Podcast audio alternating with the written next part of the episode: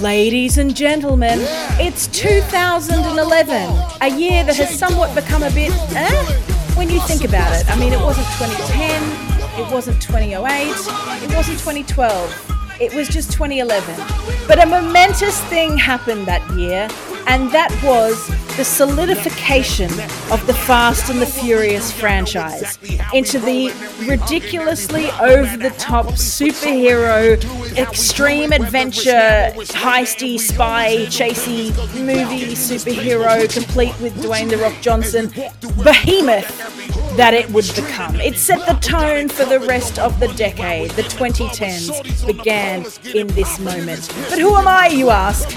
I'm Natalie Bohensky, and this is Revvin On, a Raven On podcast subsection analytical thingy where we are dissecting in minutia the Fast and the Furious franchise. So we take a, a, pop culture item and we go through every sort of film associated with it and we drill down into what makes it great or not so great. Oh, the movie's Fast Five, by the way. I don't think I said that. Fast Five. It's been a while since we recorded, you can tell. With me, as always, is a man whose arms are so beefy that he cannot walk with them next to his body. It's Stuart Light! Hello, Natalie. Hello, everyone. Yes, it's uh, condition. I, I actually uh, try to get them down, but they just can't. They can't move. They can't move. It's, it's Popeye the Sailor Man. It's Absolutely. just your all of your arms are bulging so much you have to walk like Jesus. Just they're out it. Side to side. Like Just- I'm carrying around two sacks of walnuts, just glistening in the sun. massive, massive bags of onions just popping out from your upper torso. I mean, it's got to be a, it's got to be tough, Stu, to be that beefy. It, it certainly. mean- I it, loo- it looks tough. It looks. It looks unpleasant to be that Because large. because no matter how many t-shirts you put on, Stu, they are just like sprayed onto your body. It's like- like, it's like you've got yeah. It's like, you've got you're in one of those like t-shirt wearing competitions where they put on like 50 t-shirts, and by the end you're just in this giant t-shirt, Yeah, and you can't you, you can't get t-shirts big enough. It's crazy. it's a body painted t-shirt because they can't find one that actually fits your rippling delts and biceps and other associated arm muscles that I, had to I develop spray-on cotton. Exactly. yes. We are so happy and excited to be back recording with you because it has been a little while because my man here, Stu, has been a touch uh, under the weather. But we are back and super excited because joining us for this movie is a sophisticated film critic. A man with a podcast that was so successful at reviewing proper films that they released a book of it. A genuine printed book that you can buy. A sophisticated, erudite, intelligent film buff who has agreed to come on and talk about this big, dumb, stupid, awesome action movie. From London, please welcome Tom Salinsky. Hello, happy to be here. Yay. And to be absolutely clear, I do not come to sneer at this film. I come to celebrate it and everything Sorry. it stands for. I'm sorry. I'm sorry if I didn't make that clear. What I'm saying is that even the even like the the the smart film buffs appreciate this film. That's what I'm trying to say. Sorry if that sounded snide. No, no, just, uh, just a point of clarification. I want to find out exactly why this film works on uh, so many levels. When, to be honest with you, Stu, and I think you would agree with me, I was getting a little bored with this franchise. It's a, it's a hard slog up to four. I will I will say that. There's interesting stuff in there. Like the, the first movie has its own charm.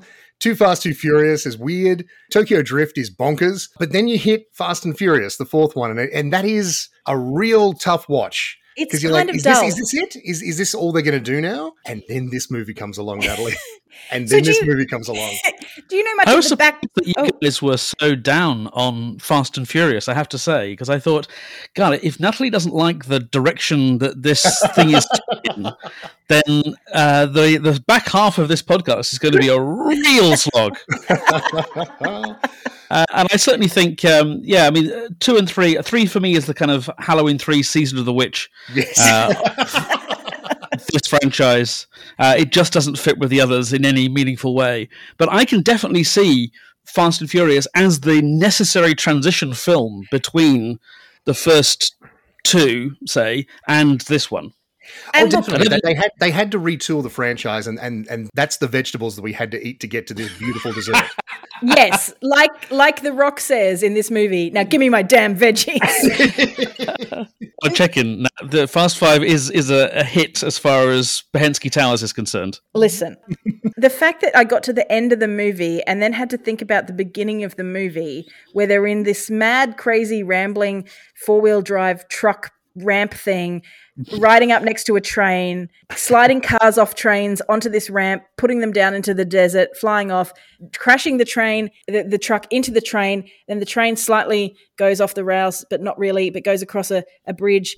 But then they go, Vin Diesel and Paul Walker go off a cliff and Surely to their deaths. fall out of the car. But you know they're men, so there's no Thelma and Louise bullshit here. It is, it is. Men get to live. They just kind of spring out of this car that's plunging towards a dam. Out they fly, and then they just pop into the water, burst out, totally fine, not a problem. No water in the nose, no colossal wedgie from the force of hitting a, you know, feet first. Just they're fine. And I went, okay. The fact that I had to remember and go, that was this movie. I've traveled so far, and I have to think back and go, wait. It took you on such a journey. It took me on such a journey that I was like, wait, that crazy stunt was just the start of this movie. The movie starts basically where the previous one leaves off. Yes, Uh, You're so right. just at the end of the previous one, we get a spring dom, and then that's exactly where we pick up. I did notice that in the, at the end of the fourth movie, they didn't do the whole truck. They just kind of showed the cars arrive on the scene, and you're led to believe, oh, they springed on, but they don't show the bus being tripped and flipped over multiple times, Harrison Ford in the fugitive style. Uh, but season the, number five obviously got the money, and they're like, look, we've got a spare couple of mil. Let's just do the bus flip. Let's just give that a bit of extra you know, we didn't actually do it. We didn't have the money in film four. Now we've got the money. We've got an extra 10 mil. Let's just get a bus on some hydraulics and fire it off. And like, I can appreciate that. I can appreciate that somebody got an extra stack of money and went, sky's the limit. This could be our last one. So let's just balls to the wall this. And I respect that, guys. I respect the vision. Well, I mean, I mean, the inter- the interesting thing about this, and you you might know a bit about this as well, Tom. But I mean, like at this point in the franchise, they were very clear that this was going to be an ongoing concern. They they had figured things out.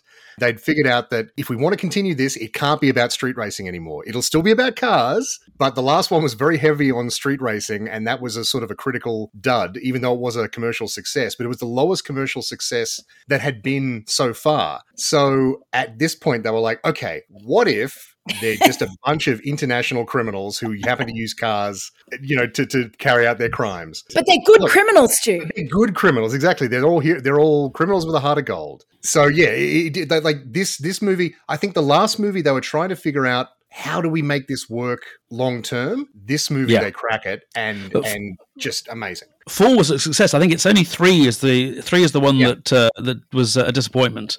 Uh, but yeah, four is where they where they kind of go. Uh, okay, what what could this be? Yes, exactly. Yeah, yeah.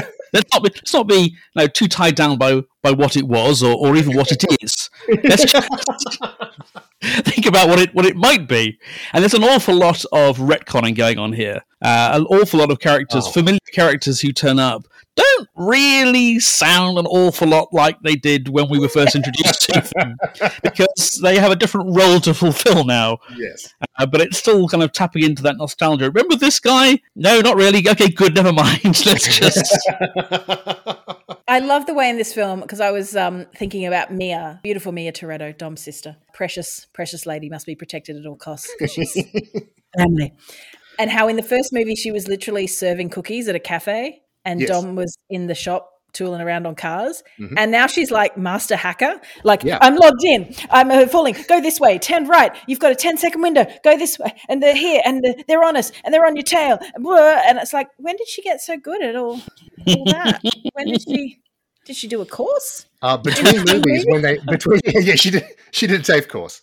Uh, But now, now international, like Ludacris was sort of a guy who who fiddled with cars. Now he's like a, a safe breaker, and so they've all just got and apart from also, maybe and also they, they all seem to have leveled up in terms of like the level of crime that they're associated with if that makes sense like these were all very low rent guys, like in, in the in their original movies, and suddenly they're stepping off planes like they're like each individual one is like the boss of some sort of crime cartel. Yeah, yeah, bananas. Yeah. They've got fake passports and fake IDs, and yes, they, they cross borders with the greatest of ease. That they have yeah. no trouble just like flitting from country to country. Yeah, yeah, yeah, yeah. Except from The Rock, of course, and I'm sure we'll, exactly. Oh, oh we'll my goodness, yes, we'll him. talk about him. So uh, yeah, so what? So how did The Rock get involved? Do either of you know what what sort of brought that on? It was literally it was literally inevitable. I think like like he basically his his star was was ascending at that at that time. He was becoming a, a bona fide movie star, uh, and he wanted to be involved. And they and they were like, he is the one. He's the one sort of person they could set against Dom and the crew, who could be a credible threat. You know, like like. Eh, but it's telling that they make him not he's not the he's not the the bad guy per se. He's this weird uh, Javert figure, sort of caught in the middle, where he he's not the he's not the cartel guy. He's not the criminal. He's the he's the police officer caught in the middle, going, "Wait, I kind of like these guys. I think they're okay, but also they're going to steal a lot of money." Well, he uh, can so recognize I, he can recognize eventually that they have an honor system. Yes, know? exactly. Yeah, they, they live by code. He has an honor system. I think I uh, was first alerted to the existence of this franchise and first kind of began to wonder whether this might actually be any good, good or not uh, from a review in Empire magazine, which I could almost word for word recall the opening lines of, and I pulled it up just to make sure that I was accurate. It was written by Nick de Semlyen, and he asks how to reignite an aging franchise. Drop the rock on it. the best thing by far in Fast Five, aka Fast and Furious Five, aka Fast Rio Heist, aka Who cares as long as things go fast. hulks through the movie, leaving testosterone trails in his wake. Amazing. That is yes, that is incredibly well captured. Um, I when he first gets off the plane, uh, we should probably get to our minute challenge. But when the Rock first, like the the cargo doors on this plane yes. that lands in Rio, uh, open up, and he strides out like he's just been switched on, like he's been standing. like he's, he's, he's, he's, arrived in a Terminator sphere. Like yeah, no, no, no. But like you know, you know when you see a GI Joe doll in the in the plastic wrapping, like and they're just yes, kind of yeah. posed. The, the, posable arms have just been posed like, and he's like been standing at the back of the plane waiting for these doors to open, and all of a sudden, all of a sudden, he's activated by fresh air, and he just goes strolling out and he's like mid sentence already going, I want a so and so lead on this, I wanted this and this. I can't even I can't even say what he was saying because it's like like credit to the rock for being able to take that dialogue and just be able to throw it out like no nonsense. You know, do you know what though? You know, you know what I will say, and maybe we, we can maybe get into this a little bit later, but I will just I will just plant this flag. He's acting in this. Like he's actually he's actually trying his little heart out because I, yeah. I have seen a fair bit of rock based entertainment in my time, and like there are things that he very much is just playing himself. And he's not really doing that here. He's playing a character. I, I, I have to give him that. He he came. He showed up. He showed up, and he's yeah. actually acting. It helps. Is he acting well? I don't. I I, I wouldn't hazard to say, but you know, he's actually trying. I think for the context of this movie, he's doing a great job. he's doing an incredible job. But I do think that the uh, that he needed the franchise as much as the franchise needed him. They're a great fit, uh, yeah. but actually, you look at the movies that he'd been making before now. Uh, like in 2010, uh, one of his biggest movies was The Tooth Fairy. Yes, uh, yeah, yeah. a small part in The Other Guys. Uh, he's in the remake of um, Race to Witch Mountain. You know, his career is not taking off the way it did after this. Uh, yeah. So I think he enormously benefits from his presence, but I think he enormously benefits from being a part of this franchise as well. Absolutely, yeah. his career was very specifically wrestler turned movie star. Yeah, um, he, he, was on that trajectory, the same as like you know he was on the exact same trajectory as like someone like Hulk Hogan. Yeah, um, whereas he obviously wanted to do more, uh, and this this this movie kind of opened it up for him. It, it feels very much like an Arnold Schwarzenegger turn, like this. A film. little bit, a little bit. Just moving into what does he do best? He does like, um, I guess like a tr- not like he he he literally is the physical manifestation of that tank that he drives around. is the best way I can describe it. He just powers through scenes, powers through walls, powers through other actors, just uh, just a colossal kind of freight train, just like, uh, and it's you know, as as you said, or as as that reviewer said, it's it really elevates the film and it adds in this third. Um, uh, you know, so there's a triangle of, a of- third heat to quote Jack Donaghy. yeah, there's a there's a triangle of sort of there's the definite bad guy, the definite good guys who are kind of bad guys, and then the Rock who's like a bad guy but a good guy, and you know shifting. So yeah, and then and then when they get to the point where there's an ambush, and then all of a sudden they start to, you know, work together. It's so satisfying. So Like, good. It's so good. I know. it's, it's just the rock you hit uh, you know everyone going well it's over dom we can't we've got to run we've got to get out of here we can't do it now we can't do the job now dom we got to go dom we got we all got to go and he's like you're free to make your own choices and, and then and he turns his back and then you just hear oh i'm in turns to the rock and he goes i'll ride with you toretto you're like yay they were just fighting before. Now they might actually kiss. Did I say that aloud? Um. The, the, the, the sexual chemistry between The Rock and, and Dominic Toretto is um off the charts. Am I Is- right to is- say, is this is this an urban myth? Did I read this somewhere that both Vin Diesel and The Rock had it in their contract that they couldn't lose a fight? Yes, absolutely. Uh, certainly in later films, and you can see in this one that the, that the fight between them is very carefully choreographed to end in a draw. yes. I thought that. Yeah, because yeah, it's very equally balanced. When the Rock's on the hop, Vin Diesel has a slight upper hand, but then it shifts. It's constantly back and forth. They're both beefy. Yeah. Uh, and just to get to, to to preview the minute challenge. Or we can start mine. Mine literally starts with so beefy, so much meat, and, and I'm not talking about the cookout. Because yeah, they're just again Vin Diesel body body hugging shirt, The Rock body hugging shirt, just these mu- and it's a different kind of because you know you see the superheroes and superhero movies Hmm. are constantly at it, Captain America and Thor and Iron Man, and but there's sort of this costume barrier, I guess, in the way of of all the the full on. You, you occasionally some of Chris, see some of Chris Hemsworth's pecs or something, but or, or biceps, but mostly they're in costume and it's a lot of CGI. Whereas this is two big guys, and you can see the sweat pouring off them. I was about to say that they are glistening. yeah, just just so sweaty and, and like I, I- I couldn't get that image out of my mind of like just two massive T-bone steaks being slapped together. douche, douche, douche. And I, look, I'm not a vegetarian, so I'm all for it. Um, but yes, so so that's why the and I think does he continue then in every film from now on? Uh, What's the rule on yeah, spoilers? He, he- he definitely, he definitely, he definitely continues on. We, we, we. He's in, he's in future films. Absolutely. Mm. Yeah, I think act well. Stu has a, a sort of a, a gen- rule, Tom, in terms of spoilers of me going. But what about? I mean, surely they can't be dead, and he'll just go.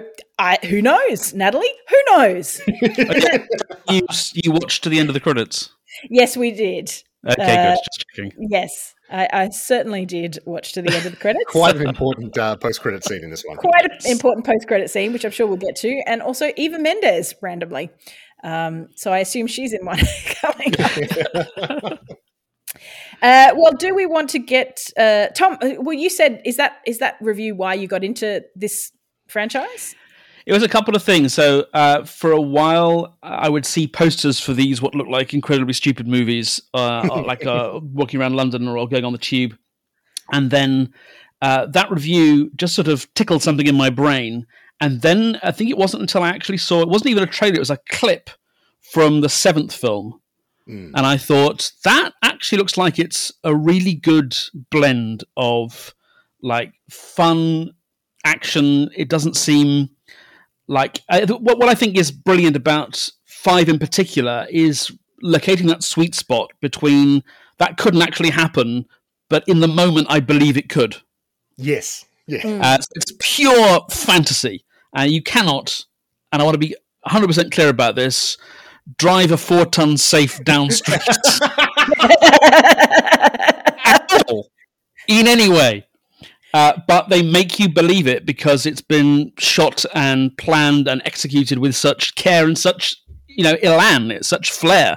yeah, Um, I heard a different critic, um, Mark Kermode, uh, on a podcast just the other day talking about John Wick and Yes, saying that, as far as he's concerned, saying that the John Wick films are not realistic profoundly misses the point. Yes. It's, it's like watching a musical and saying, "Well, where's the music coming from? And why are these people? How can they all know the dance moves?" Yeah. That's just what you buy into. You buy into that the physics in this world isn't exactly the same as the physics that you're used to, uh, and that what look like uh, things that should be causing horrifying injuries actually result in zero casualties. yes. And that's just the conceit. That's just the rules that these films operate by. Now, That's right. That as is- we go on, and again, no spoilers, the need to continue to up the ante Yes. will result in that target being missed.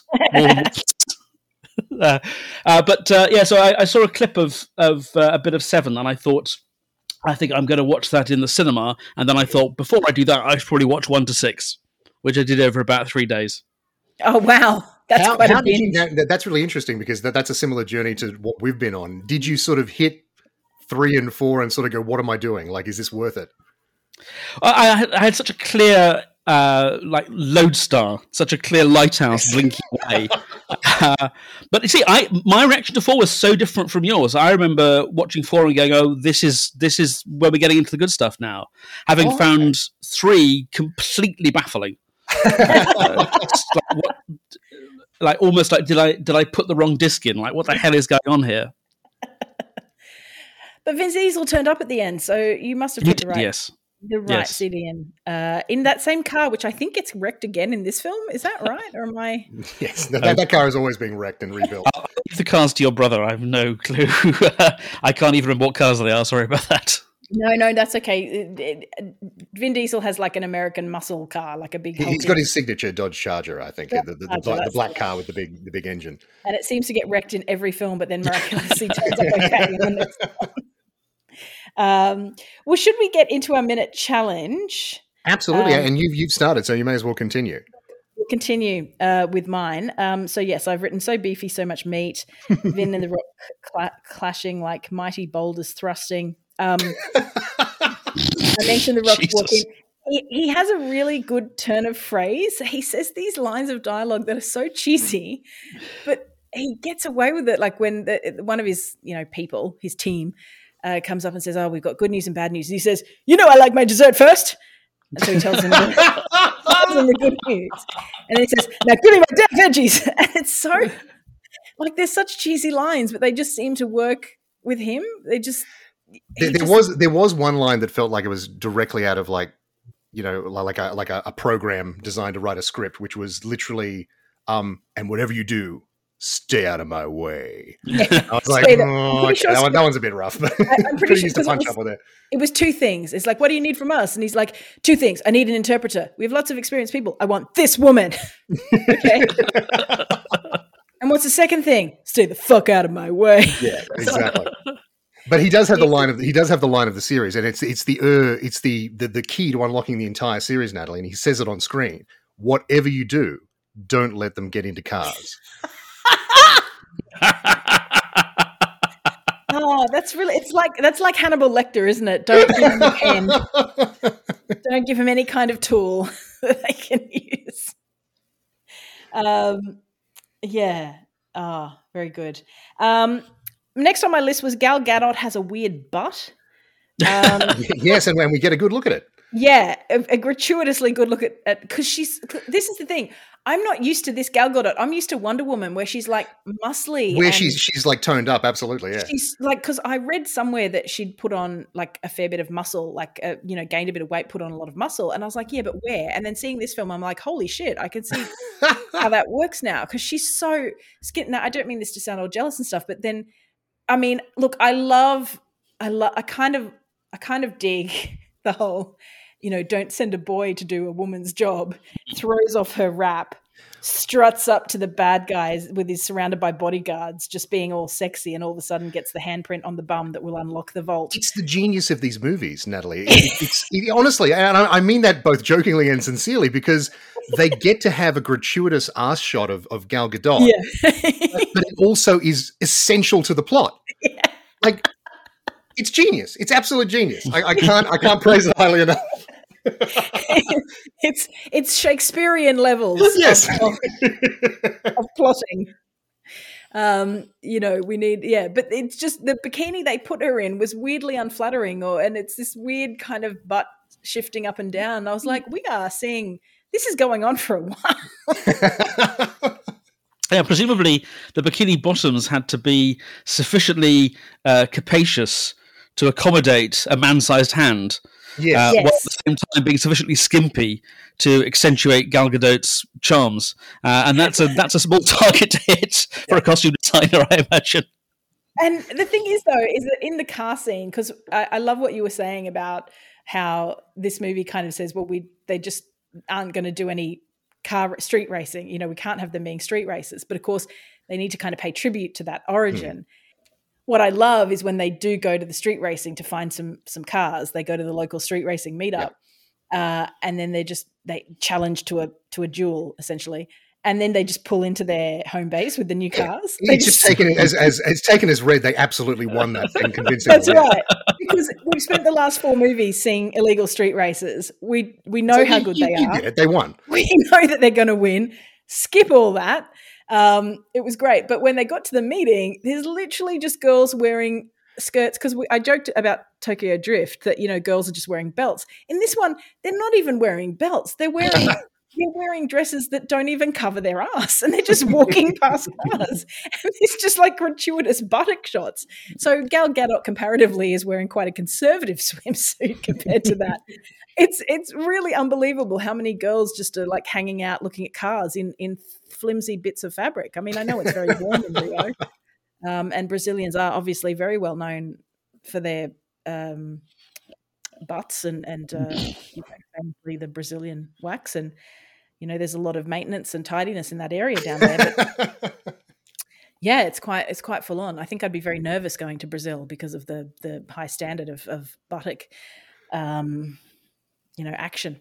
Uh, next, on my, um, next on my list was: Does Brian do much in this film? Really? Like, does Brian? I mean, he Brian, drives. Brian's there. Brian's Brian's also there. He, he drives. Uh, he, he he drives a bit, but the others all seem to have kind of a role. And Brian's is sort of like, oh, I have a, a cop badge that you can use to pretend to be a cop. Uh, yeah, I guess everyone else gets kind of retrofitted with an appropriate superpower, but we've just seen a little bit too much of Bland Brian to Mm. buy him as anything other than Bland Brian. Uh, So he's just like, uh, he's just like a, a friendly face. You can like bounce ideas off him. yeah. Uh, he's, he's good for moral support. Go team. uh, but, uh, his, yeah, his as- personal, his personal Yeah. journey is oh my girlfriend's knocked up uh, i'm going to have to be responsible and be a dad now so yes let's undertake this huge multi-million dollar heist in again, it's- fast it's such a weird franchise because of the, the weird way in which it started. With uh, there's there's apart from uh, Dom's appearance at the end of three, those first three movies they they they, they don't have.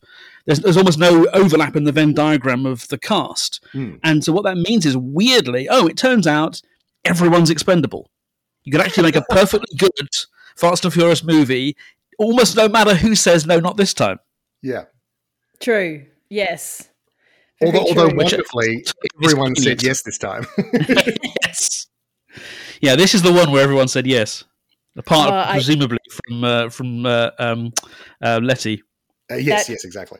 that is next on my list is literally i love bits in movies or tv shows where they're like we're going to need a team and then there's Yeah, yeah. And then there's the montage of who do we need? Like, well, we got that, and there's a shot of them at the airport, and it's like, oh, is that guy? like what you were just saying, Tom, about the recognizing the familiar faces? But I love the whole.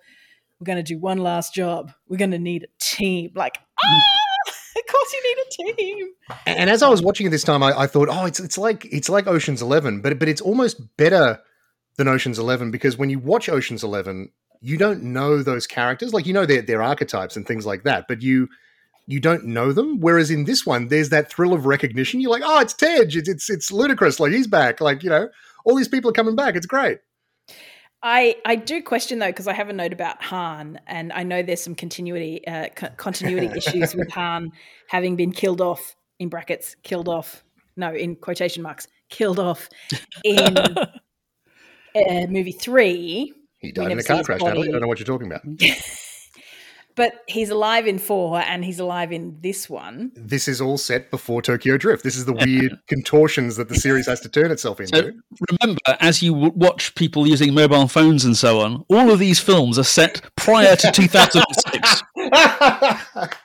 And my my other point is my other point to you is so they they do this heist, which we'll get to, but just know they do a heist, they're successful, great. So they each get several millions of dollars. yes. Han at the end is snogging Gal Gadot in a she's he's driving, she's in the front seat on his lap kissing him while he's driving. Like very unsafe driver behavior. But put that aside, Oh, it's rich that man. you think is unsafe. Sorry. That, that's, That's- where Natalie draws the line. That's where you where you went. I think the highway code have something to say about this this behaviour. Yeah, because they're supposed to be driving stunts cars really high, but they're concentrating when they're doing that. They don't have Wonder Woman on their lap going the grope. Like that's not responsible behavior. And also, it's a tad like it's weirdly male fetishy because she's been kind of this cool. She does her own thing. She's ex Mossad. She's really cool. She handles guns. She knows. And then all of a sudden, she's just arm candy, lap candy, snogging you and you. I mean, a bit male fantasy there. But anyway, that aside, he, he, they're like, where to next? It's like, I don't know, Spain. I thought you wanted to go to Tokyo. Eventually. We'll get there eventually. we'll get there So you're, eventually. you're telling me, you're telling me that at some point, after, you know, scoring himself millions of dollars and a banging hot lady, Han goes, you know what I need to do? I need to go to Tokyo and hang out with a bunch of 20 year olds in a car park. Mm, yes. And again, this is what I'm saying. Like this is the, the the weird pretzel knots that this series has to contort itself into because they just really liked Sung Kang's Han and they wanted to bring him back a bunch of times. But just say he didn't die. Just say I don't, is it film eight or film nine where they finally address this? uh, It's it's, a- film nine, I think. Film nine, I think they. Oh, but we can't did talk about Christ. it because Yes. because who knows, Natalie? Who knows? F- film nine, they they finally uh, un- uh, slice through that Gordian knot. Because I just was like in, in in number three, he's hanging out in a hoodie in a car park Yeah. with a bunch of eighteen to twenty year olds, small time crimers, Hmm. scoring points, you know, off dodgy deals, making a hundred, couple of hundred bucks here and there. It's like, dude, you're a multi millionaire. What are you doing? No. are you like the Fonz, just hanging out with high school kids? Do you remember the story about George Raft? Uh, I know the actor George Raft from Some Like It Uh, Hot. so uh, exactly. So yeah, he he'd been in all these movies. He'd made a fortune, but when uh, gangster movies stopped being a thing, he stopped getting work. Uh, and a journalist tracked him down, and in his old age, to discover he was penniless, and asked, uh, "What happened to the money you made from all those movies?" And he said, "Well, some of it I uh, blew on uh, drink and women, and the rest I just wasted."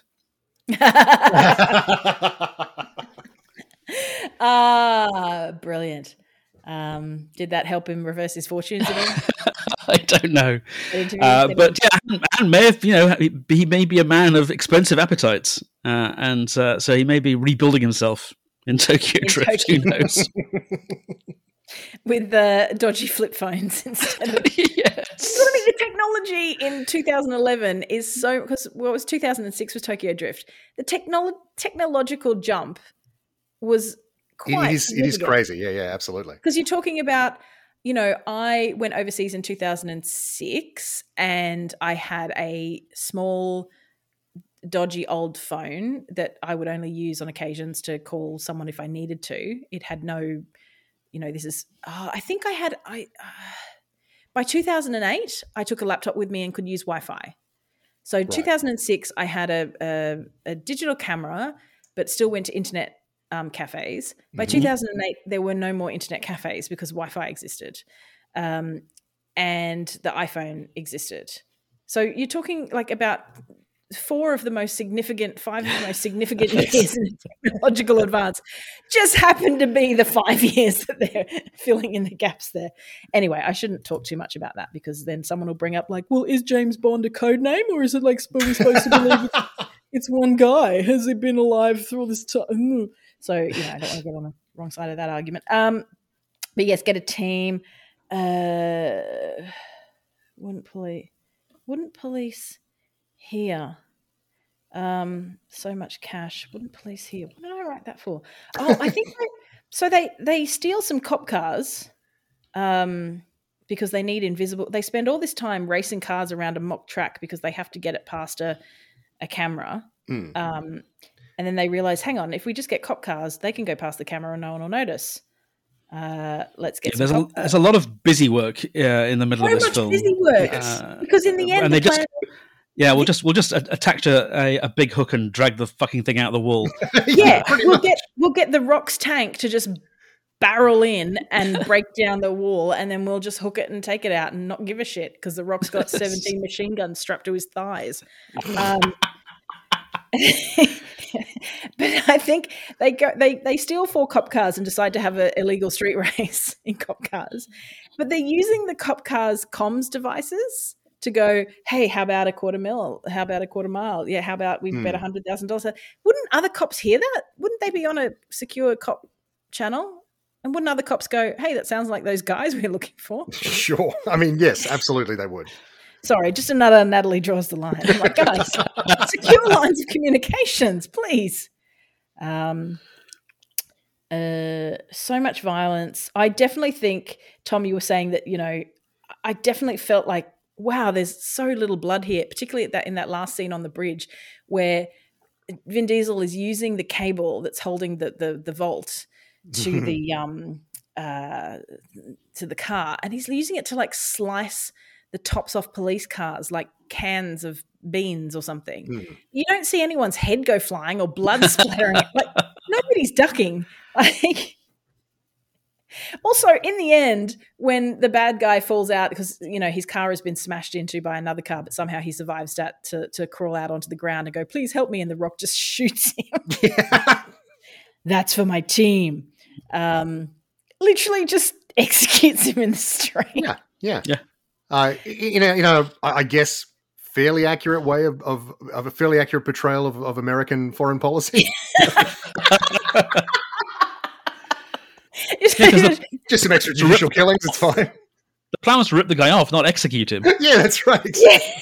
but the rock is just in going bam um and uh oh god why did i bring that up uh, but yes there, to me it did seem a very bloodless movie for for the destruction but i will say just talking about the, that vault chase uh tom i feel for some reason it gave me um goldeneye vibes with the tank Oh yes, the yeah. whole, it's a like, sort the- of careful destruction. Yes, yes, and they go through a bank, and they go through, you know. So it, I, I, may, I think that was maybe the good vibes I was getting from it. I was like, Mm. this reminds me of Pierce Brosnan in that tank, which is still one of my favorite Bond sequences uh, of all Yeah, it's time. fantastic. Um, and then I think the finally there was a few times in this movie when Vin Diesel's voice just got really weird.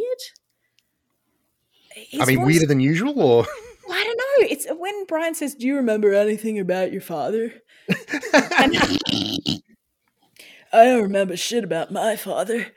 And he's like, I remember everything about my father. He would be out every day in the shop and then every night helping Mia with her homework. He just a- a- affected this odd, my father, my father. he, he turned into a mid '60s Shakespearean actor. What did, what did he? It just seemed, because most of the time he's like, hey, are you staying for dinner? Good, because you're saying grace. And I don't Mm. open my mouth when I speak. And then there'd just be these weird times when you go, oh, my father. Like, I don't, I can't describe, I think you would just have to go back and watch Hmm. it and go, what is Natalie on about? I did not clock that, but I'll go back and watch it. Yeah, that's Just- that's It interesting. just seemed to get more weirdly. It's like he went, I'm doing intimate character acting now. This is a scene about character progression and just recalling that, you know, I had such a wonderful father growing up, and I'm sure he'd be very proud of me as I'm on the run as an international criminal stealing cars. And I'm sure that's what he wanted. Um, I'm sure that's what he would have wanted. yeah, working in his shop, helping his kids with their homework, making them go to church and have barbecue afterwards. Like I'm sure that's the kind of life he would have really wanted for his kids. Is one of international um, uh, Interpol wanted criminality. Uh, but it was it's like he's gone. No, I'm acting. I'm I'm acting now. So I need to just sort of make my voice. We- I can't do it. I'm doing a very poor impression. That's why it's that's why it's become like, eh, hello. Um, just odd. That's all I'm saying. And, and they're the notes that I have at the moment. I have a, a, whole iPad full of other notes that I took while watching the film. But Stu, right. time for you to do your minute challenge. To, to, to get into my car and, and go for the quarter mile. Okay. Um. So the first thing on my list was uh, everyone would have died in that bus rescue. Um. That thing flipped like 15 times. I'm sorry. Like that's where I draw the line. And I, I love, I love, I genuinely, I genuinely, unironically love that they went out of their way to put like a news chyron on there saying miraculously no one was hurt. yes. uh, just, just to encourage you not to take it too seriously, I assume you guys both watch Parks and Rec. Oh yes, absolutely. That's, that's I, um, Unfortunately, I, I, as the news anchor, Jay Jackson. It is. It is. I saw him. I'm like, that's it's Perd. yes. I actually have not seen Parks and Rec. I'm very sorry. I'll uh, oh, you'd love it. Yeah, I'm sure I would. Start, I, start with season two. That's the that's the. the uh, season one's only six episodes. You may as well flog through it. Yeah, that's true. Get, get the context for why for why everything else following is really good exactly. and that's really bad. Um, you know, the, um, I was just having this. I was having this conversation um, with a friend of the the pod, Dan from the Smart Enough to Know Better pod, because uh, Dan and I are doing a little bit of writing uh, at the moment for for a project, um, and it's uh, TV related. Don't get too excited, but you know, who know, look, I don't know. Anyway, we're doing some writing for this for this project, and um, sort of realizing. I was like, I wonder if this is the reason why, because there's so many notes. Like you get so many notes, and like, oh, you need to incorporate this, and, and it's got to have this, and it's got to have this, and and do this, and it's got to do this, and it's got to do this, and everyone's got notes. And I'm thinking, is that why maybe first seasons of things aren't um like so many shows have oh get through season one and then it gets really good. Like is it is it that shows need a season because everyone's got notes and then once it kind of goes oh you know what? It's fine and we'll give you another season then they can go cool let's let's now try and do more of our own stuff without all the notes Tom, you're. I, I, certainly think so, and I, I, think it's also why a lot of people lament the, the, the streaming era that we're currently in because stuff doesn't get a second season. If if enough people don't watch it in the first like forty eight hours, uh, you don't get a second season anymore. I think it's also what happened kind of by accident on The Office was that uh, they like hired uh, people they liked to fill out some of the smaller roles, and then discovered that uh, actually they were really funny and started designing whole scenes and eventually whole storylines around them. And with Parks and Rec, they kind of made that the goal from the beginning. Mm. Uh, so they hired people they thought were funny, and without really kind of knowing who the cast of characters was going to be, but thought, well, we like you, we'll write something around you. And it just takes a little while for that alchemy to work its magic, for the writers to figure out who the performers are, for the performers to figure out what they're being given by the writers. And it, yeah, it can take half a dozen episodes. But the, the what happened to Parks and Rec, because I think it was a writer's strike, is that first season was curtailed. And so then they were able to look back on the six episodes they had, actually make some plans about how they were going to make the best use of the resources at their disposal. And then they really hit the ground running with season two. Isn't that interesting? Because I yeah I really I really feel like you know to get anything made I think must be the hardest thing in the world. So you know, and, and we've talked about this before with previous incarnations of uh, of Doctor Who, say, uh, and how difficult you know writing seems to be able seems seems to be. But yes, it's, it's for some um, people. For some people, but it's some people who are given a lot more responsibility than they should be. Um, and uh, yeah, so I, I'm yeah, I'm really intrigued by this idea of is it just to get the thing on, you have to kind of curb a lot of your ambition, and then you can think about it. But but you're right, Stu. Like things need a while to settle in and feel good. And we all remember the first series of The Simpsons where it's sort of not as ironic or self-referential and it's Homer's voice is and weird. The, the animation is all strange and, and yeah. all that sort of thing. Yeah, absolutely. And you watch it now going, I feel weird.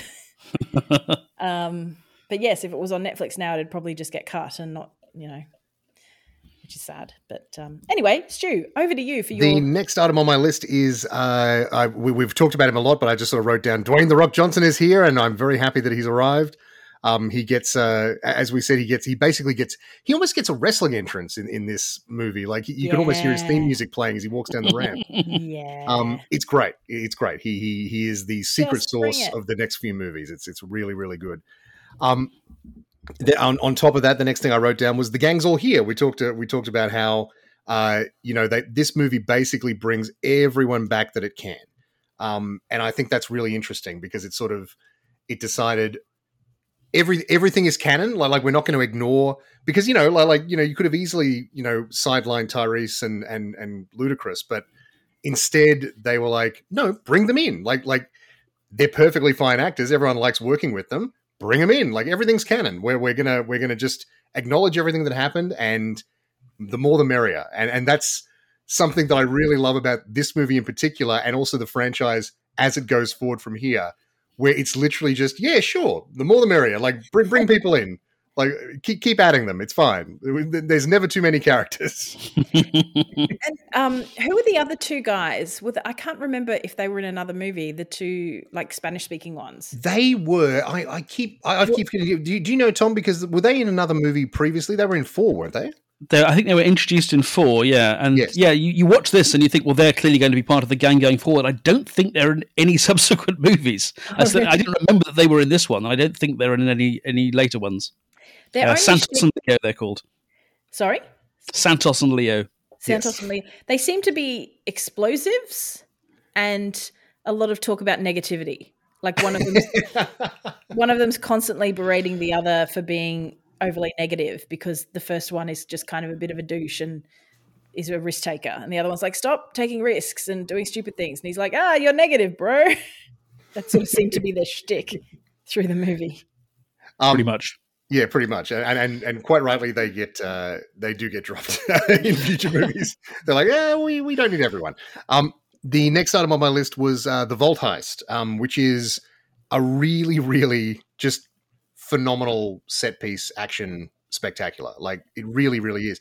And what, what's so what's so amazing about it? And I don't know whether you realize this as you were watching it, Nat, but a very large percentage of that whole sequence is practical. It's not a it's not like there are obviously moments where you know it's sort of flipping through the air and that sort of thing and it's and it's CGI but they built a bunch of different real vaults and then yeah. towed them behind cars I and, and crashed them into buildings. It was yeah.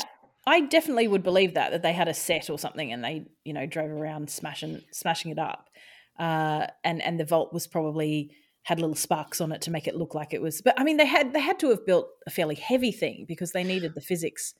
Well, they, they built a couple of different ones, yeah. Yeah, a lot of the time there's uh, like a van inside mm. the tank, yeah. and someone is driving the tank to make sure it goes where it's supposed to go. Inside the tank or inside the vault? Inside, sorry, inside the inside the vault. Someone is driving the vault. Yes. So even the oh, vault wow. is a car. Oh my god, that's great. Um, but I, I mean, I just love like it's cheesy, but I love the fact that it's Dom and Brian, and they're you know brothers now, and they're the two driving, yeah, you know, the, the vault around, and uh, you know, because it had to be the. Uh, did the uh, did the movie get you, Nat? In in what sense? Did you see the switch coming? Oh, Did you know um, that, wasn't, that wasn't the same vault? So in the first time, I I don't know that I got it. Um, but in the second time I watched it, I realized that she said you've got a 10 second window, make it count. Yep. Uh, and I remember thinking in the first time, I was like, what does that mean? Because it just kind of keeps going.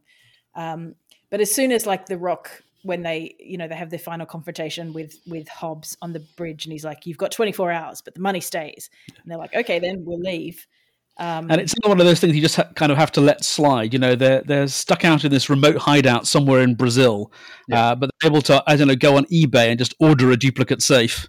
Yes, you just go on the internet to Safes to You or to Safes a lot and just identical vault just delivered to them because that's a thing that can happen.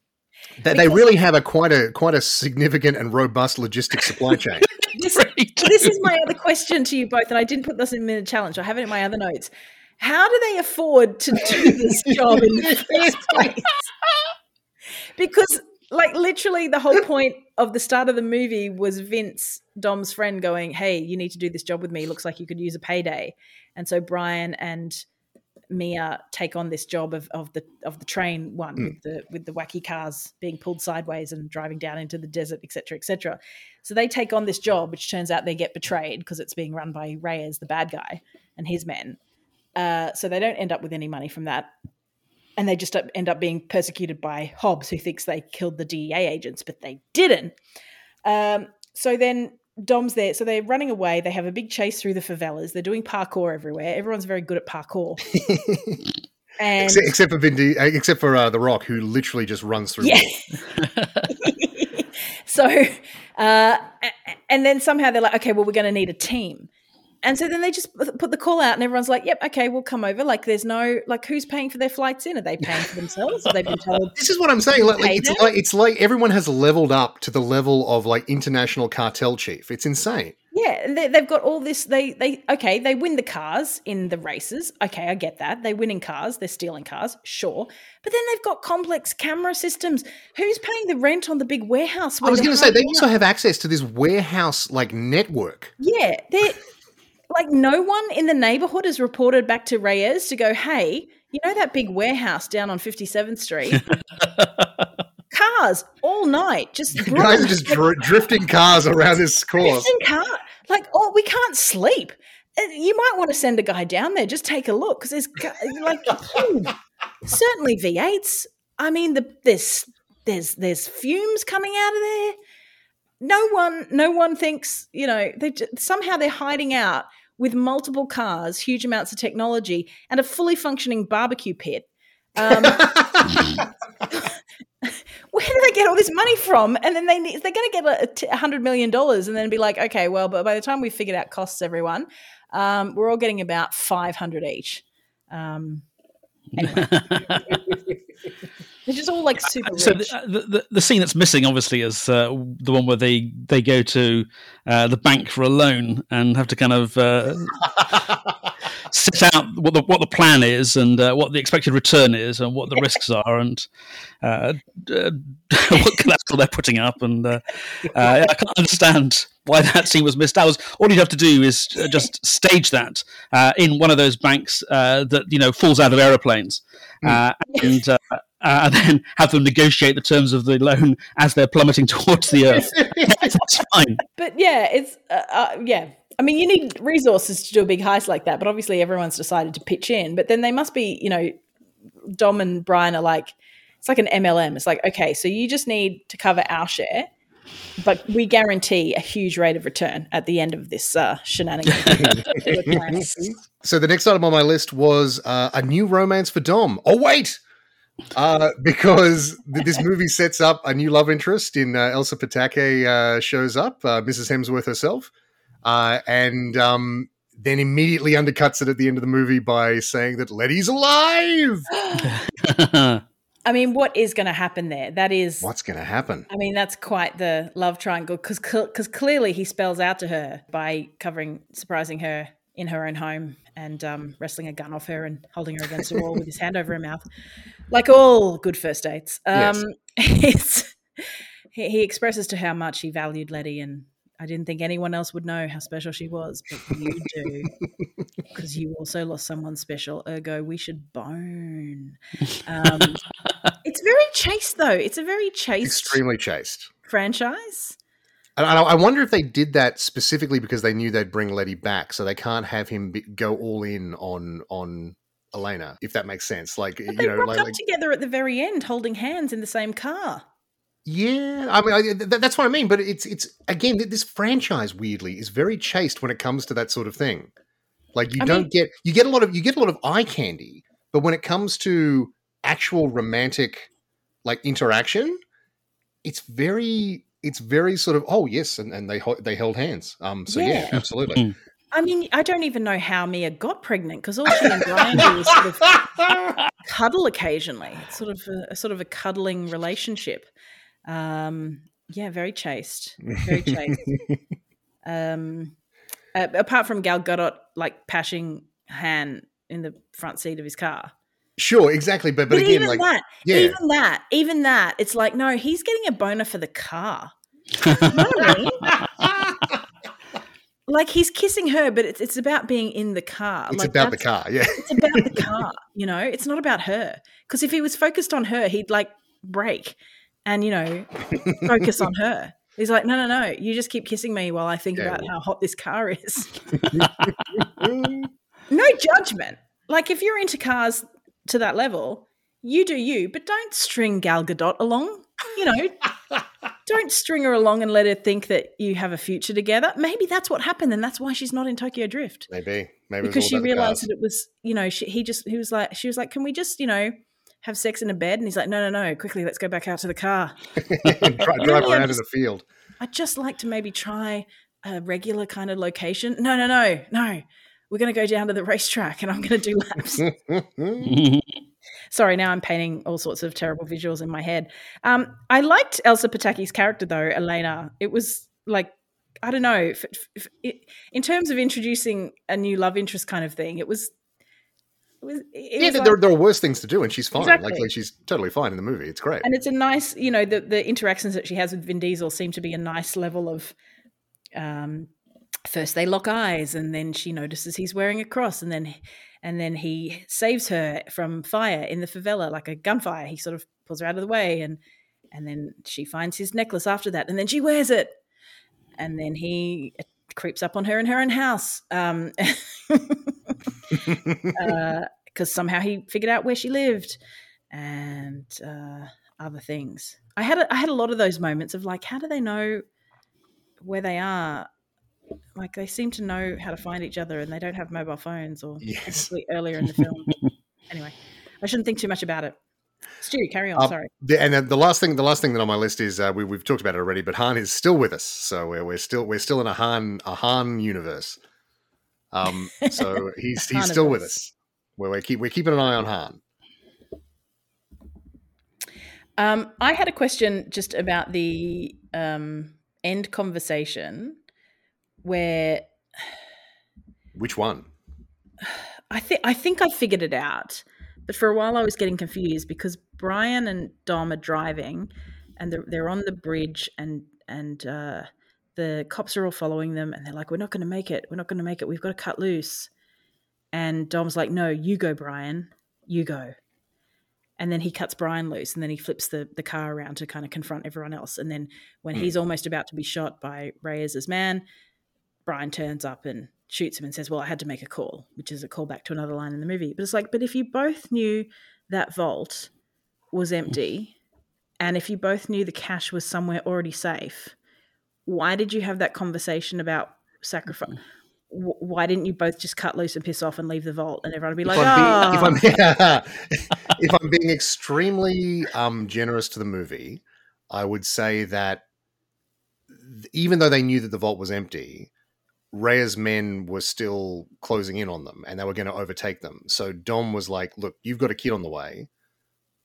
You you go and I'll hold them off." Basically, right? Yeah, that, was, okay. that was what he was sort of saying. But they could have cut loose the vault, and in their superpowered cars, they probably could have got away because they're really sure, good drivers. But, I, but I think they, well, they, they the, famously the more, are. The more time elapses between uh, uh, Reyes, assuming he lives, because that was once again the original plan, uh, discovering the vault is empty, hmm. the better. Uh, so if they just leave the vault, he finds it, he opens it, he discovers it's empty, then he's immediately on the attack again. But Tom? if they escape with it, yes, Tom, that's the that's it. You've solved it. no, no, no. It, genuinely, that is a good reason. If they they need to kind of take it somewhere and dump it and dump it empty, so they might think, ah, yeah, that makes sense. Okay, cool. Because I was like, why would they have this heartfelt conversation when they know that they're towing nothing? uh, Vince dies. He he comes in. He does. They kill off Vince. Uh, he doesn't come back at all in the future. He's actually dead. Yeah, I'm, I'm pretty confident in just saying, yeah, Vince is dead. um, I don't think we're going to see Vince again. Uh, but I mean, never say family. never with this franchise. Never say never, but yeah, that's right. He's family, so he he might turn up again, or his son might turn up again. Grow up real fast. oh, maybe. Hey, maybe. Yeah, I'm that, little that, Nico. That that seems to that seems to be how they're like introducing new characters now. So maybe maybe that's actually a really cra- crazy idea. Now I like that. Well, this is 2011, and what's the the new one is coming out like this, this year. Month, so yeah, yeah, absolutely. So and Jason Momoa yeah. is in the new one. Yep. Yes, he is. Has he been in one before? Nope. Surprisingly, I mean, you would think he would have been, but yeah, no, he, this is his first I, time around. I just realized I was like, oh my god, this is the franchise where big ass action stars end yes. up. Yes, it's it's that's what it's become. Yeah. And this is the movie that started it because The It's Rock like a- showed up. it's like a graveyard, but I don't mean that as a graveyard's the wrong word because it implies everyone's like gone to die. But it's like no, it's like this special collection. It's like a it's like there's a giant mutant living over Yeah, the world. because there's, there's like super there's superhero movies and specifically Marvel movies, which everyone sort of gets on board with. But yeah, this is different. This isn't a this is even though they've very much become basically superhero movies at one stage. But you know, this is the the action franchise, and I, I and I wonder if it, it's interesting. And, and you mentioned before, Tom, John Wick. Um, John Wick has sort of like honed in a little bit. It's slightly different. The- This this is sort of more of a you know action you know adventure sort of franchise, whereas John Wick is very much like you know fighty shooty gun gun sort of thing, which is slightly different. But it's interesting that we now have two major action franchises that explicitly aren't super heroic. I think that's interesting. Well, also, John Wick has a very different attitude to its supporting cast. Every new John Wick film, it's like, uh, remember this guy? No, never seen him before in my entire life. because everybody introduced in the last film was horribly murdered. Uh, so now you have to create a whole new ensemble cast to survive this film, or not. I um yeah is is I've never seen any of the John Wick films. Are they making more of them? Uh, is- Uh, there's so four is definitely uh, feels like an ending in the way that one, two, and three didn't. Uh, but there is a TV series on the way, and so Uh, then and- who knows? I'm sorry, what? Yeah, there's a How do TV series on the way, set uh, in a different time period. Reeves? Seventies, no, not with Keanu Reeves. In the seventies, I think. So one of the one of the conceits, and this is turning into now the John Wick podcast, but one of the conceits of the John Wick universe is that uh, this international cabal of assassins, who appear to be about seven or eight percent of the world's population, uh, have this chain of hotels called the Continental, uh, which they can check into, where uh, no business can be conducted. Uh, and so there's a Netflix, I think it is, series called the Continental, which is coming soon. Right, so it's in the world, but not Keanu Reeves. Exactly. Yes. Right. Okay. Um, I did- I yeah, did if see- I- your I don't- if your appetite for uh, uh, actually in this case rather more spindly men, uh, but uh, uh, crashing through windows, executing each other, and so on, uh, isn't slaked uh, by eleven Fast and Furious movies, uh, then yeah, four John Wick movies definitely pass the time very happily. Yeah, so they, they- they they tone down the muscles and tone up the blood. Yes. Yeah. Okay. Yes. This is a, a lot a lot bloodier. Is it like poetic blood? Like the splatters are just It's it's of it's balletic. Yes, absolutely. like... oh, that sounds fantastic. Maybe we Yes, should John, do that. John Wick's usual method of execution is to shoot you in the face, and then shoot you in the face again, and then Yes. shoot you twice in the back of the head just to make sure. That's not overkill. That's just the right amount of kill. it's the right amount of kill. Yes, it's the Goldilocks kill. Um, it's just the, the the the two in the face, uh, just really for insult. You know, just to- just so you know what's happening before he does you in the back of the head, just so you feel it, and then yeah. Uh, goodness me. Um, well, what else about this film have we not talked about? The the ta- I mean, the thing is, the cars I don't really know that much about, but I do actually. This might be a good time for me to bring up my text message from my brother Simon Oh, excellent. Yes. who, as you know, I've been going to for um, advice and guidance on the Fast and the Furious movies because he's a, lifelong buff, and we will get him in one day. Now, this this unfortunately, he's been up at Noosa for the long weekend, uh, so he didn't really get my message, and I think he's just sent me a, a very quick, uh, you know, shot off a, a quick message just to. Uh, you know, give me something, but he's not given me the level of detail, unfortunately, including the cars. Uh, hey, sorry, just got home. Five is my favorite. They just got it all back together again. The crew head down to Brazil and rob a drug dealer. It's really well done, good action, and get the team back. Introduction of The Rock is awesome. Sunglass emoji. Can't remember much, I'm sorry. Haven't seen it in a while, but pretty sure it's my favorite besides the original. And that definitely seems to be the um the, the general consensus of, of most fans. I think this one this one is often held up as the the best of the franchise. Like I, I Yeah. don't know that I I don't know that I necessarily agree, but but it's it's definitely a great time at the movies. Like it's just so fun. It's so it's so knowing, but also not weirdly not ironic or self-referential. No, The it's way it, it's- yeah, it's genuine in its in its delivery. yes, Like I buy in and go, yep, okay, it's this is super silly, Yeah. but I buy in. it, Um, never, it never winks at the audience, but it lets you know that it knows exactly what sort of movie it's making. Yeah, it's like we are here to give you a good time. Yeah.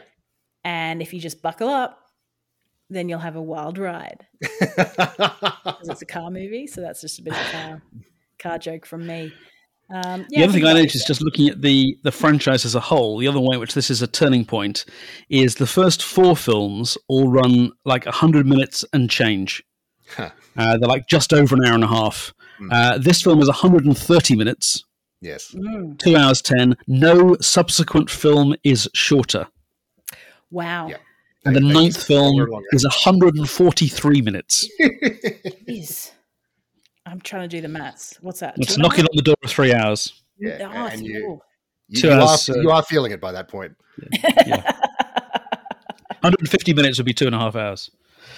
wow. So yeah, that's uh, yeah. what, did, what did this do at the box office? Like, what numbers did this do? oh, gangbusters. Uh, hang on. Uh, yeah, I'm, I'm just pulling uh, that up. Uh, uh, 626 million worldwide, the seventh highest, the seventh highest grossing film of 2011. Weirdly, seventh highest. I would have thought. um, and that the highest grossing film of the of the franchise up to that point, and it was immediately beaten by Fast and Furious Six. what what were the higher films of that year? What did Well, better let me, than? let me have a look. Harry Uh, Potter, Transformers, uh, Oh. Pirates of the Caribbean. It's all the big franchises. Mission Impossible. Ah, yeah, because I was going to say there wasn't a James Bond film that year, so that was uh, 2012 with Skyfall, if my memory serves. Yeah. Do we have any Bond updates, Tom, from your part of the world? Any No, news? it's very quiet. Uh, Very I think uh, I think they they must be must be like talking to people or screen testing people by now. Uh, but uh, no, there's nothing definitive at all. Do they still think they might be going for a younger Bond? Because Idris Elba is the only name I keep seeing kind of come up, but it's like he can't be. No, you'd cast never now. cast someone his age. No, you you want someone in their mid thirties. You, you want to be able to get five films out of them minimum. Well, I, I see this this new film, not film series that started Citadel on Apple. Oh, I yeah. haven't, I haven't watched it yet, uh, but it does have Robb Stark, Richard It's Madden, got Richard Oh. Madden in it. Yeah, and Priyanka Priyanka, Priyanka Chopra Jonas. The, Oh the- yes, she's she's very good looking lady. Um, being spies who don't have memories or something. Oh, I saw something about this. I, I, saw a, a, YouTuber or a TikToker uh, briefly reviewing this and basically saying that it, it felt like uh, it- the screenplay had been written by an AI, given the prompt, make something that will be uh, you know, something like uh, exciting to most people and, and not in any way innovative or surprising. really? Oh, that seems sad. It a lot of a lot of people have come for it with Bats because uh, it's made by the Russos, uh, who directed Ah, uh, yes. a lot of uh, Marvel movies, um, and, and and also directed The Grey Man, which was very badly pa- panned by critics. yeah, the Grey Man. Uh, which were like a spy movie, uh, also on Netflix. Do they have, they have like a development deal with Netflix where they're making Oh. very generic spy thrillers. I I read a really brutal Guardian review of that movie Ghosted. Um, it's been all over my Oh, Twitter. yeah. They're, they're advertising on Twitter. They must be trying to get Elon's favor, but there's just been ads on Twitter on my Twitter feed for Ghosted, and it's like you've heard of Girl Meets Guy.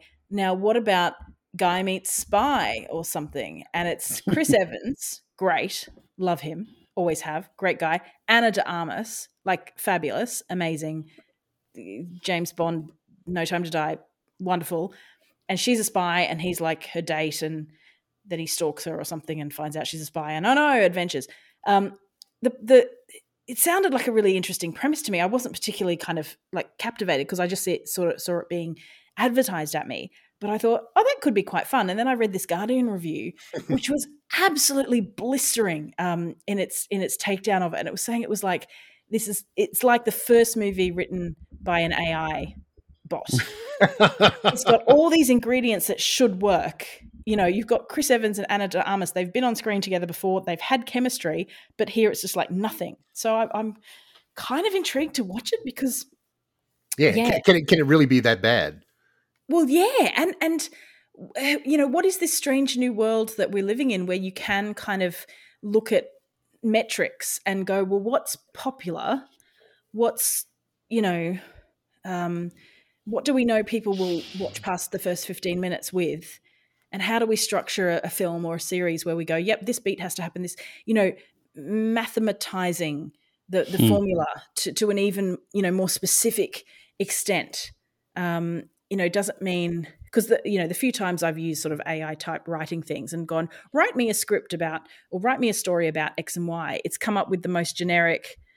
Jack and Jill w- wanted to be kings of the world, and it, like Mm. literally childlike stories that don't often make a lot of sense. So I'm like, what's yeah, where it, where is it heading? Tom, you you're in tune with this stuff.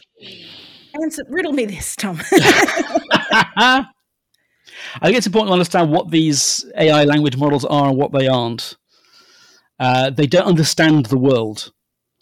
They are based on a technology whose job is to take a sentence and predict what the next word is likely to be, and to Mm. keep doing that.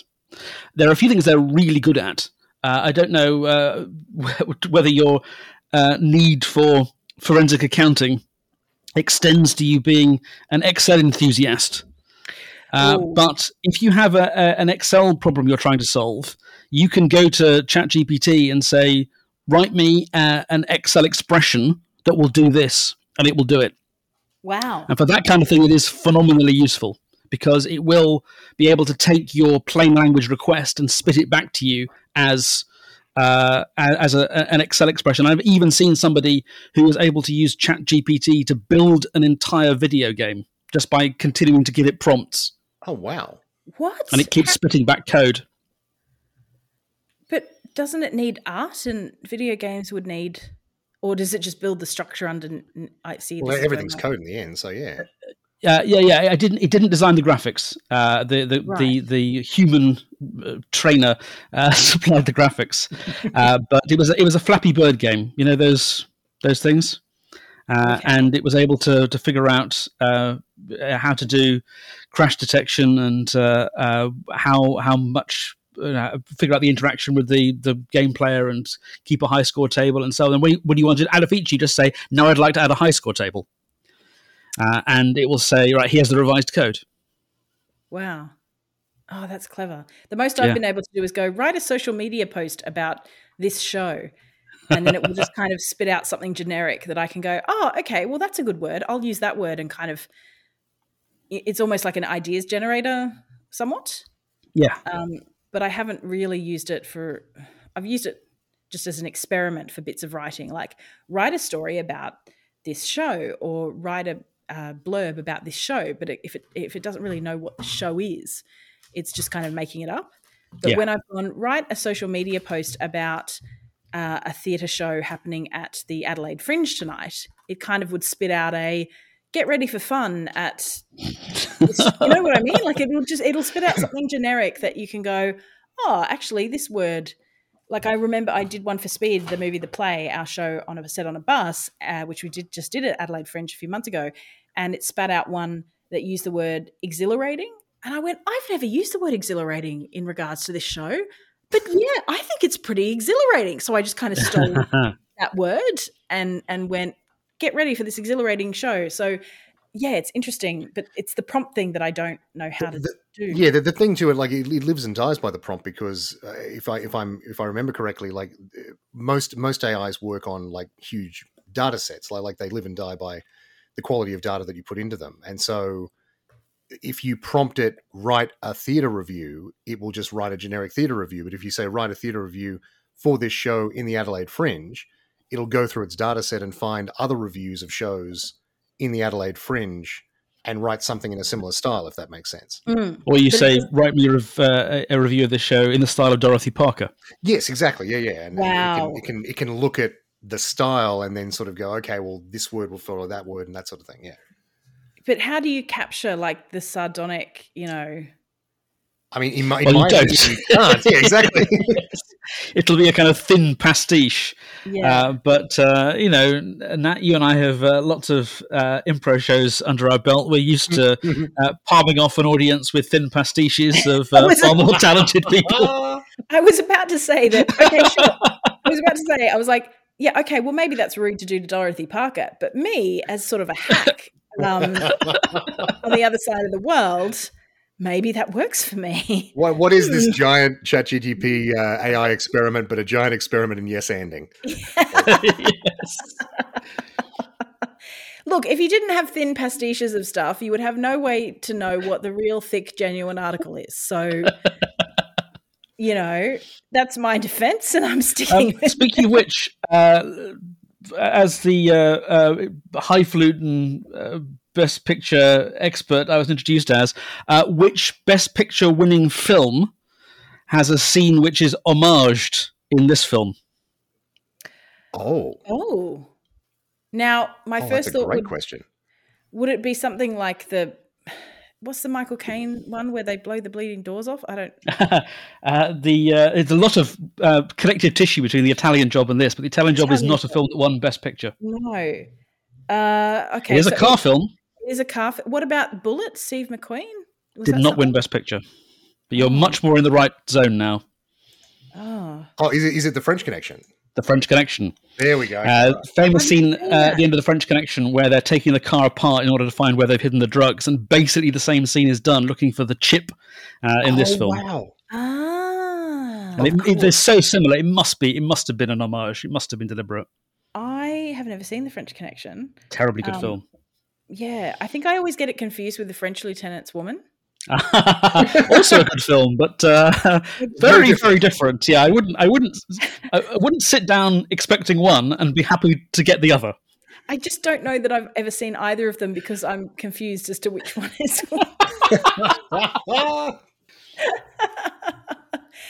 else has been happening in the world of films, Tom? What else can you tell us from your perspective Oh, on? gosh, it's sort of this fallow period because the Oscars is behind us. Uh, Mm. We're not quite into the summer blockbusters yet, so this is the time when when films just get uh, dumped. I did see for the first time the Three Colors trilogy, which I'd never seen before. Oh, I've Uh, seen and I- uh, the, uh, the the Curzon in Soho uh, showed all three for one ticket. Uh, so um, that was uh, that was quite the afternoon at the movies, and they are all fascinating. I didn't think any of them was a stone cold masterpiece, but they're all incredibly interesting and very well made. What are they about? They're three little dramas, and depending on who you ask, Christoph Kieslowski initially said that they were themed around the three colours of the French flag and the three French ideals of liberté, égalité, fraternité. But he did also later say, I had to say that because the money was coming from France. Uh, and to be honest with you, I could probably make a case for any one of them being about liberté, égalité, or fraternité.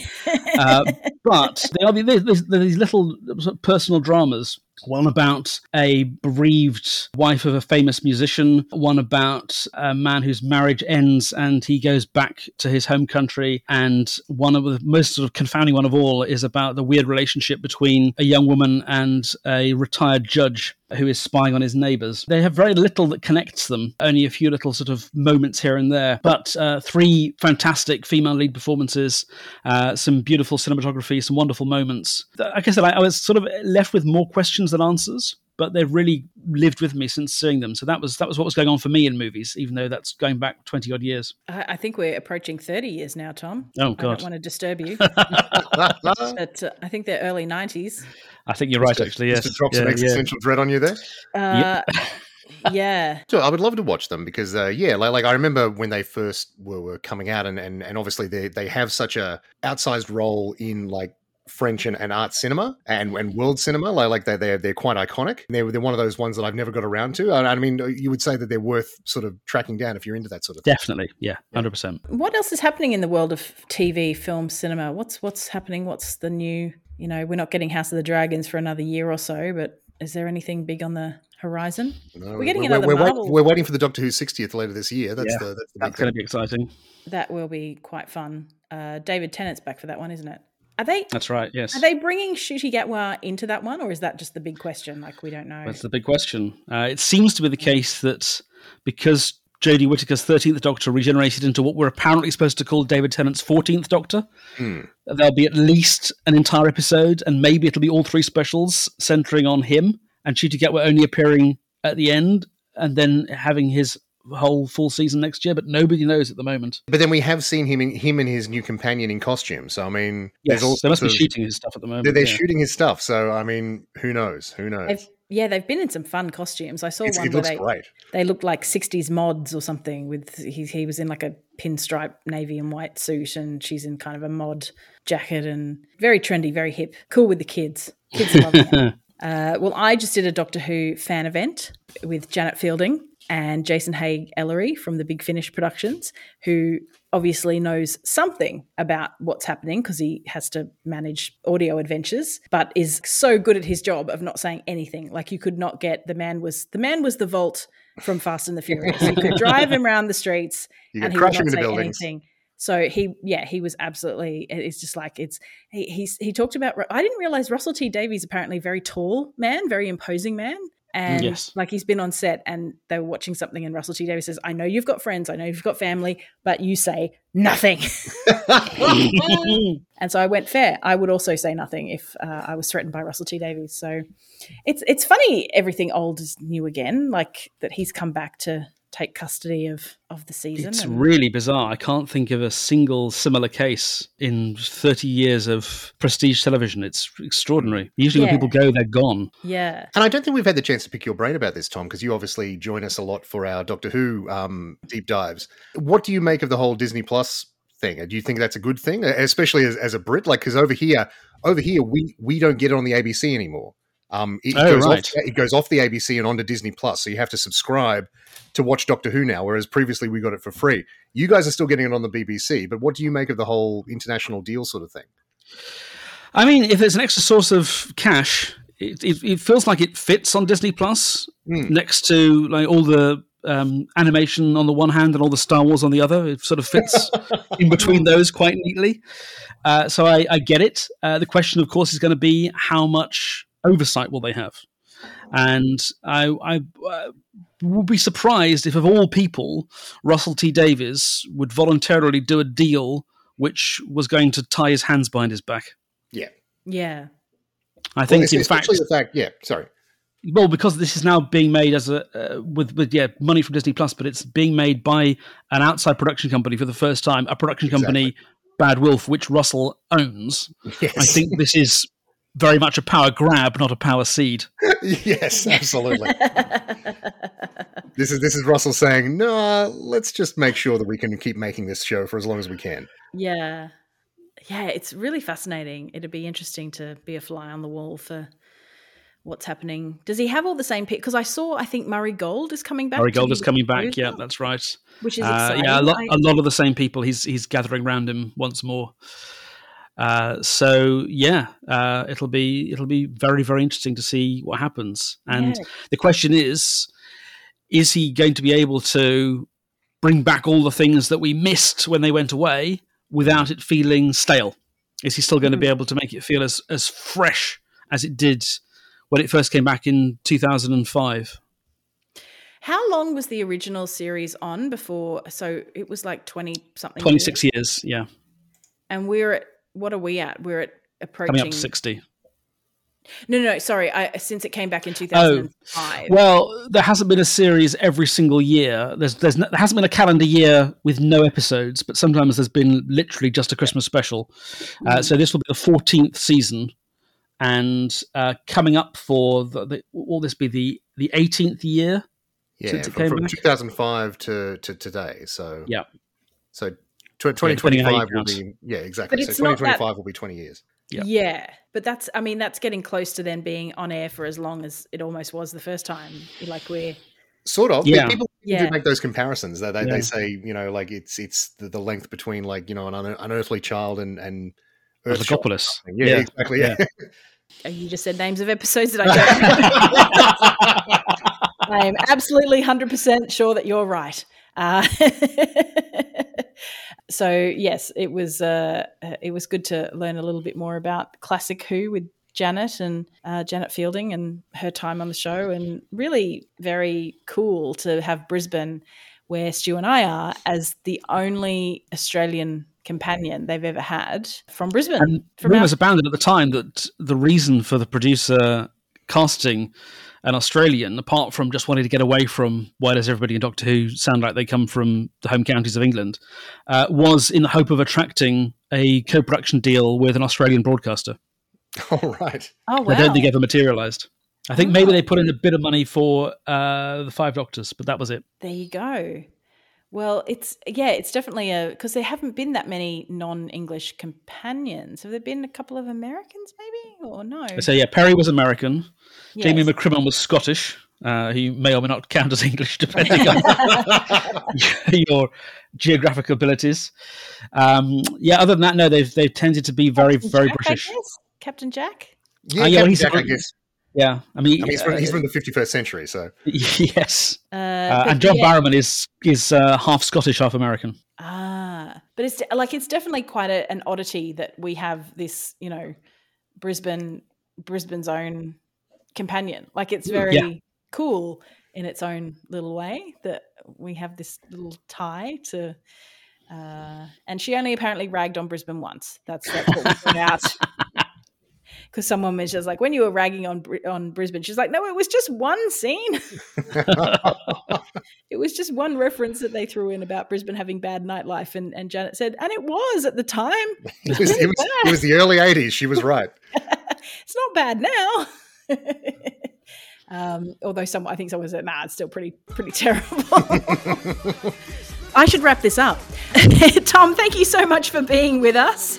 Really appreciate it as always. Stu, thank you so much for, as always, being your wonderful self. If you want to follow us on Twitter, uh, there are no more blue hashtags, but we're still there. Blue hashtags, blue check marks. Uh, at Tom Salinsky with a Y, uh, at Disco Stew, uh, you can spell that, and at Girl Clumsy. Uh, if you want to follow us on Twitter, please send us any tweets, information, questions, comments are very welcome.